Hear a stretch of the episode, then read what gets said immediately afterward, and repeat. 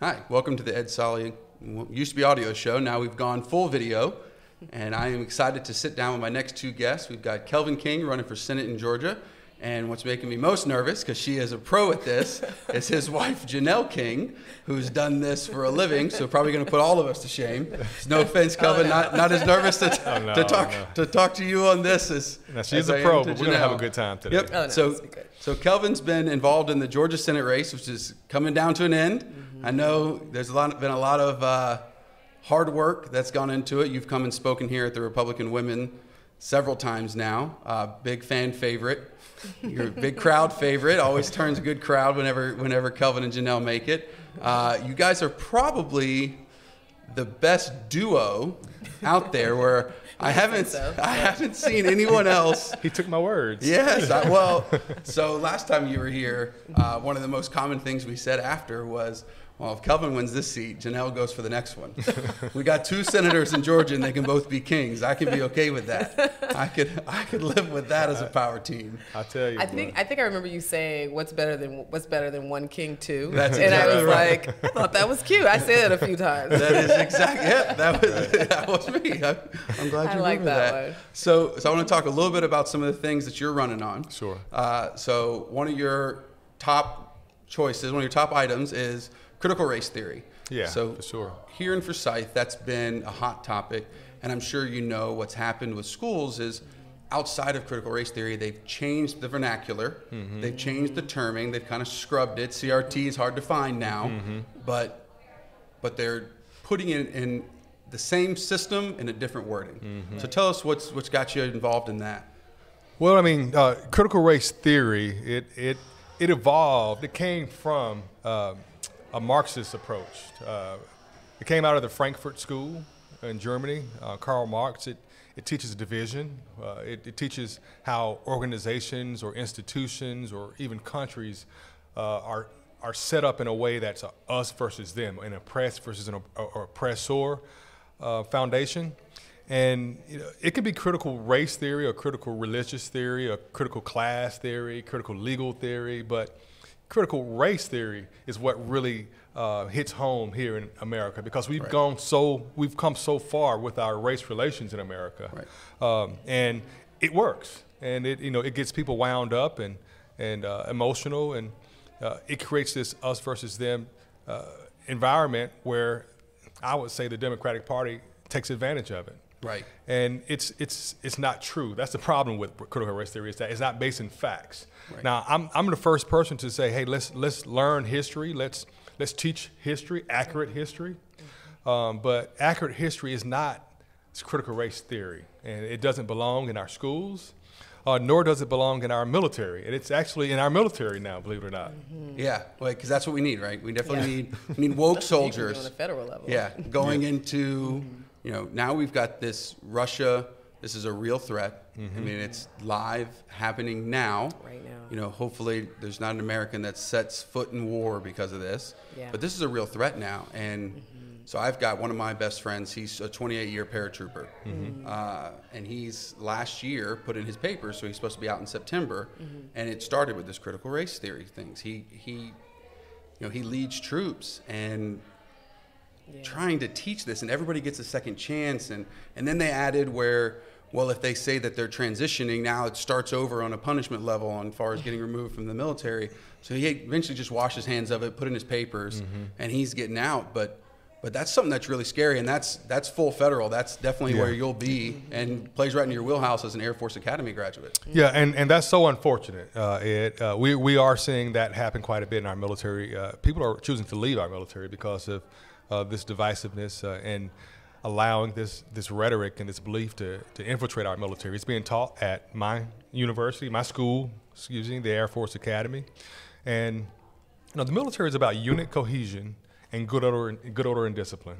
Unit cohesion and good order and discipline, not about racial division, not about um, us versus them, not about uh, social justice warring, but military warring, right. war fighters. Mm-hmm. And that's one of the first pieces of legislation I would push um, as a U.S. senator is to uh, ban any sort of teaching of critical race theory in our military or our military academies. It's, it's something that I can do in this role as a U.S. senator. And I think it's critical because if you don't have a strong military with strong borders, you don't have a strong country. Right. And we're seeing that, unfortunately, play out globally where we are projecting weakness across the world stage uh, in, in, Afghanistan. And you see, when you project weakness on a world stage, bad actors take advantage of that weakness, right. as we're seeing with, uh, yeah. with Putin. Are, are, are, you implying that Joe Biden doesn't come across as, as immensely strong and confident? Never. well, I mean, I, I, th- I think it's sad because it, it creates a real threat in this world. It I mean, does. we, we have instability amongst countries. And you know, right now we have China watching to see what happens, how this is going to play out, and we, no one knows how this is going to play out. Right. I mean, only today uh, President Biden said that we're going to stop buying our oil from Russia. Just today. Right. Enough I mean, pressure finally is, built up. This is almost two weeks into this conflict. Right. I mean, I think that's a shame. I think it's poor leadership. I think it's a little too late, uh, too little, too late, and we need better leadership in our U.S. Senate uh, to put pressure on uh, the Biden administration. You don't hear Raphael Warnock making a, a peep about what's happening, and it's his right. job. You know, he's in the legislative branch. He's not in the, in the executive branch. So he right. can he could represent uh, the state of Georgia and our interests and the people of America if he wanted to. But he's too worried trying to be the woke pastor. Correct. He's exactly. too worried trying to be the first pro-choice pastor that doesn't make sense to me in the slightest. So how? Do, I mean. So don't even get a started. I know. Don't I know. get a start on that because I, I, don't know how you can be a pastor and be pro-choice. I don't. It, yeah, I, it, I, no it boggles the mind. And, I, you know, it's, it's, it's, personal to me. Uh, I, my mom was 15 when she had me. I clearly was unplanned. It was it was it was out of order. We know mm-hmm. that it was out of order, but we also know that God knew us in the womb. Right. And and what I'm thankful for is that my parents understood that, and uh, you know they allowed me to come into this world, mm-hmm. uh, even though it was uh, way before I should have, uh, according to them. Right. But but God knew me in the womb, and, and, and they did marry and try to do the right thing. So uh, I do thank my parents for that. But unfortunately, the wheels fell off the wagon when I was about 11 years old. Right. Um, you know, it was drug usage and domestic violence in my home from my father, and he ended up leaving. And so it was just you know my mom and uh, two kids, and she ended up working extra hours, and eventually hurt her back, and she couldn't work, so it was tough. And my grandmother stepped into the into the role. I say thank God for grandmothers, mm-hmm. and she stepped up and she helped out helped the kids up in Atlanta. Uh, she lives in Macon. She sent us money and sent us food, and I was able to finish high school with honors. And I got an appointment to the Air Force Academy, and my life changed after that. So, yeah, of course, this is personal to me when we talk about um, life and being pro-life. Right. When you said it exactly right, God knows us in the womb. In the womb, He made us. Correct. He knew every hair on our head, every decision mm. we'd make. He knew it then. Right. And that's, I, I, agree, it's where it gets, that's the, the reason for fighting for it. Yeah. You know, it's not, it's not one to put anyone in a bad position. Mm-hmm. It's about understanding every child conceived was conceived on purpose. Yep. It may not have been on purpose by the person who conceived them. Correct. But it was on God's purpose. Correct. 100% agree. Uh, so I wanted to talk also about your, your organization. I think Janelle, this is mm-hmm. kind of your strong suit, the, the, the Speak Georgia, mm-hmm. and Yeah. Tell me a little about that and what y'all do. Yeah.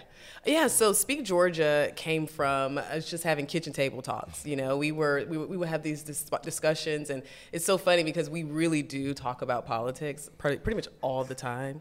Um, I, I I'm happy that we that does not destroy our marriage. It Yeah. actually brings us closer together. Yeah, but um, but we we were just we would have all these topics, and when when certain subjects would come up you know, thank God that we were able to have people that we can go to, right? So we can make phone calls and we can ask questions and say, you know, like, what is this or what's really happening, right? We saw this in the news, but I'm not sure if that's quite right. Mm-hmm. And so, so Kelvin and I was just like, how can we bring this to the masses? And it, it started around the whole criminal justice reform conversation because we we are still very much so connected to the black community, and which a lot of those people are um, Democrats in that community that we are connected to as, as it relates to just talking about these different topics.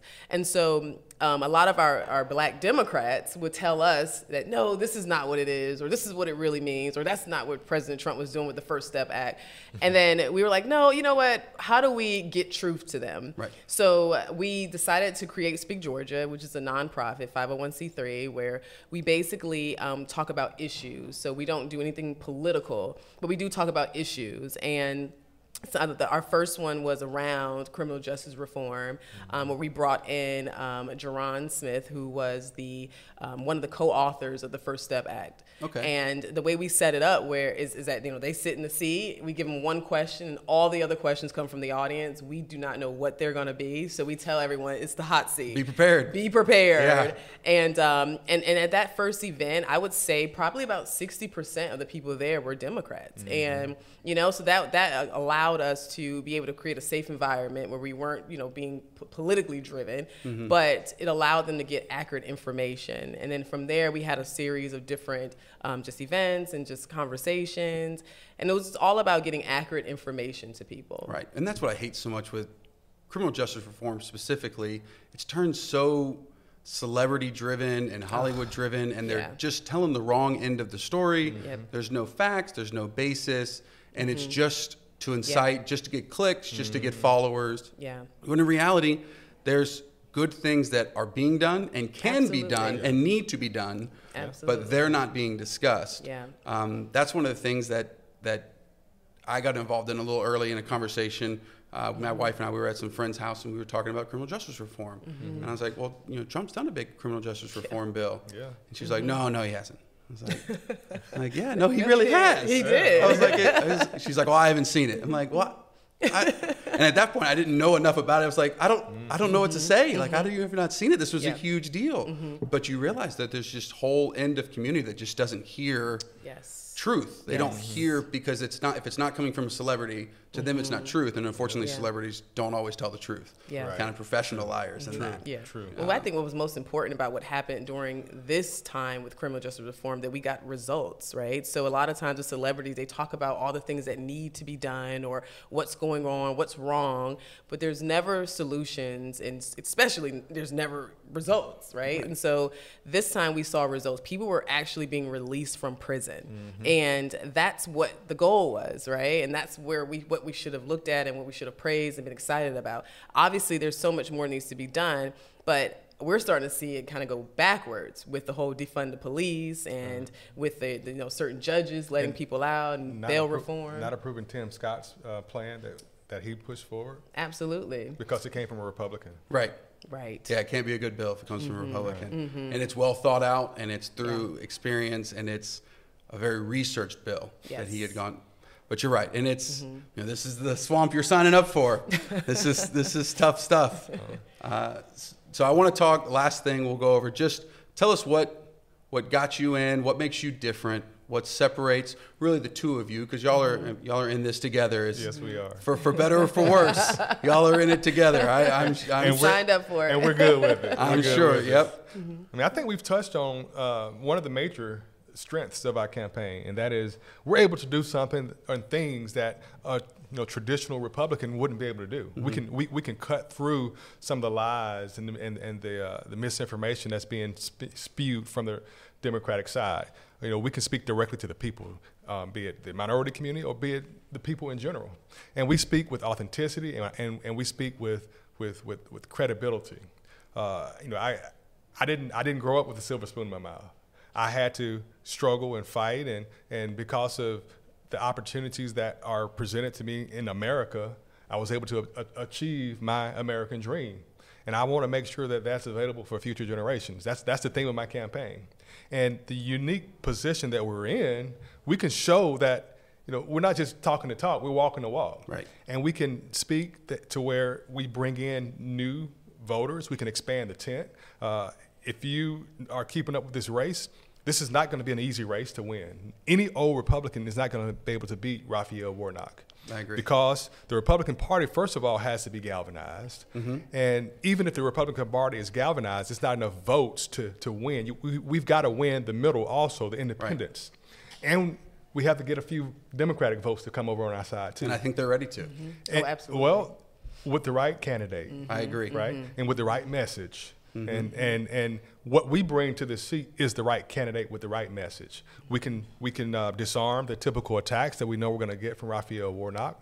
We can talk about the things that you know different communities, uh, really all Americans want, and that is to be able to make a living for them, themselves and their families, to be able to educate their kids properly, and to be safe. And I can deliver that with a Republican package around it because I can talk about my experiences. I can talk about how we want to make sure that we create freedom and opportunity and American exceptionalism, which is going to galvanize our party, which we can also sell to the to the other side. Right. I can talk about making sure that we want to create a strong economy by reducing taxes and implementing America First principles and making sure that regulation is pushed back. I can talk about improving our national defense and our national security by making sure that we have strong border security, making sure that we support our military members like right. we talked about when we first started this conversation, and supporting our veterans.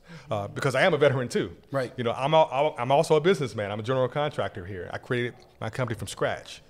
I can talk about how the, the, constitutional rights are under attack right now, like our First Amendment, which we've been censored by big tech. I've been censored by big tech, and my wife has. So we're not just telling you what the talking points are. We're telling you what we've experienced. I, I, submitted a bid to build a border wall. So I'm not just one of these candidates that's talking about build a wall. No, I tried to build it. You know what it takes. Mm. Yes. Yeah, I'm not one of these candidates that's talking about let's get rid of the EPA because of whatever talking point. Well, I fought the EPA right. in my business and won. And I know how destructive and dangerous strong government can be with small business and, and businesses and creating a, a, fertile business environment. So I'm, I'm, I'm, I'm a unique candidate from a lot of different perspectives, but I'm the most authentic candidate in this race. And frankly, I'm the only candidate that's prepared right now to defeat Raphael Warnock because I'm practicing. Right. Mm-hmm. We've hit 300. This is our 300th public appearance to, tonight here tonight. at Forsyth County. Mm-hmm. I'm, I'm, looking forward to sharing that with the group. Yeah. No, no other candidate is close to us in terms of outreach and being accessible. We've coordinated every county in the state of Georgia. We've campaigned in every county in the state of Georgia. This is what we're bringing to this ticket, and that's why we're winning the room. That's why people are supporting our candidacy. Mm-hmm. And I love that you understand there's communities out there that Republicans have ignored. Yeah. That we got to reach out to because they're ready to hear the message. Mm-hmm. They're ready to be included. They're ready to come under the big tent. Mm-hmm. And I, I truly believe the Republican, Republican Party is the big tent. I, I, and I, think there's room for everyone. Mm-hmm. Yes. And I think it just takes brave people to get out there and share the message. Yes, sir. You know, it's kind of like witnessing. It's tough the first couple of times. It's you, you never know. Oh, yeah, you get some arrows, boy. You get some arrows hurled at you. You get some arrows. Some it's it's tough. Well, I, I think sometimes too. You know, I do know that there have been a lot of effort from the Republican Party to attempt to reach out to a lot of communities, and I do know that there is a lot of pushback, right? Mm-hmm. And something that Kelvin and I always talk about is that we have to be mindful of the gatekeepers. That there are gatekeepers to certain communities. Yes. And these are individuals who have a lot of influence, who basically says, "Oh no, give me your message, and I'll disseminate it to the masses," and then it's typically twisted and changed and manipulated. Mm-hmm. So we go around the gatekeepers, right? We right. don't. We, we just push them to the side and we go straight to the people. And yeah. I think that's knock right on the door. Yes, exactly. Yes, and I know we were in one county and we told them we said, you know what, the county is uh, now predominantly black and um, and and it's a, a Democrat county, but the Republican Party there they were just saying that you know we how do we go in? How do we change this? How do we make people feel safe? Because mm-hmm. to be honest, you're not going to see a lot of minorities come to GOP meetings because if they're seen in a picture at a GOP meeting, the backlash they may get from their family to them is just not worth it. But right. that doesn't mean they won't vote Republican. Right. And so sometimes it's going and knocking on those doors, but let us come with you. Right. And mm-hmm. and say, hey, you know what? This is such and such individual. They're a part of the GOP here. We're going to leave and go back to another county, but these are people you can reach out to. And that's how you bridge that gap. Yep. And that's what we are going to continue to do. Well, I think your message is resonating specifically because you two are just so genuine. I've gotten to speak with you a couple times now. I know you've met lots and lots of people, so I appreciate yeah. you remembering the, something I said earlier. I uh, but you're very approachable, and that's at the Senate level. That's hard to find. That's hard to find yeah. someone who's running for that big of an office mm-hmm. that when you give your speeches and you walk off stage, you're the same person. Mm-hmm. You're the same person off off mic so as you are on mic. And it's but it's I don't so know how to be anything else. I know. And it's but it but I mean you know this. It's so rare. Mm-hmm. It's so rare to, to see someone speak and then yeah. talk to them off mic and it's the exact same. Absolutely. And I think you guys are doing a great thing. So tell everyone where they can find you, how they can support you. Mm-hmm. Sure, Ed. Thanks. Uh, go to kelvinking.com, K E L V I N K I N G.com. That's our website. And you can uh, access all of our social media platforms. Uh, look us up. Look look at some cool videos that we have put out too. I think I think you'll enjoy it. And uh, please support us if you choose to. You can you can contribute online as well. Uh, we have about 82 days between now and May 24th. So uh, uh, look into our campaign. Support us if you choose to. But regardless, we're going to fight hard to represent you with honor and dignity. All right. Absolutely. American Dream's not dead. Sitting right next to me. Thanks, guys.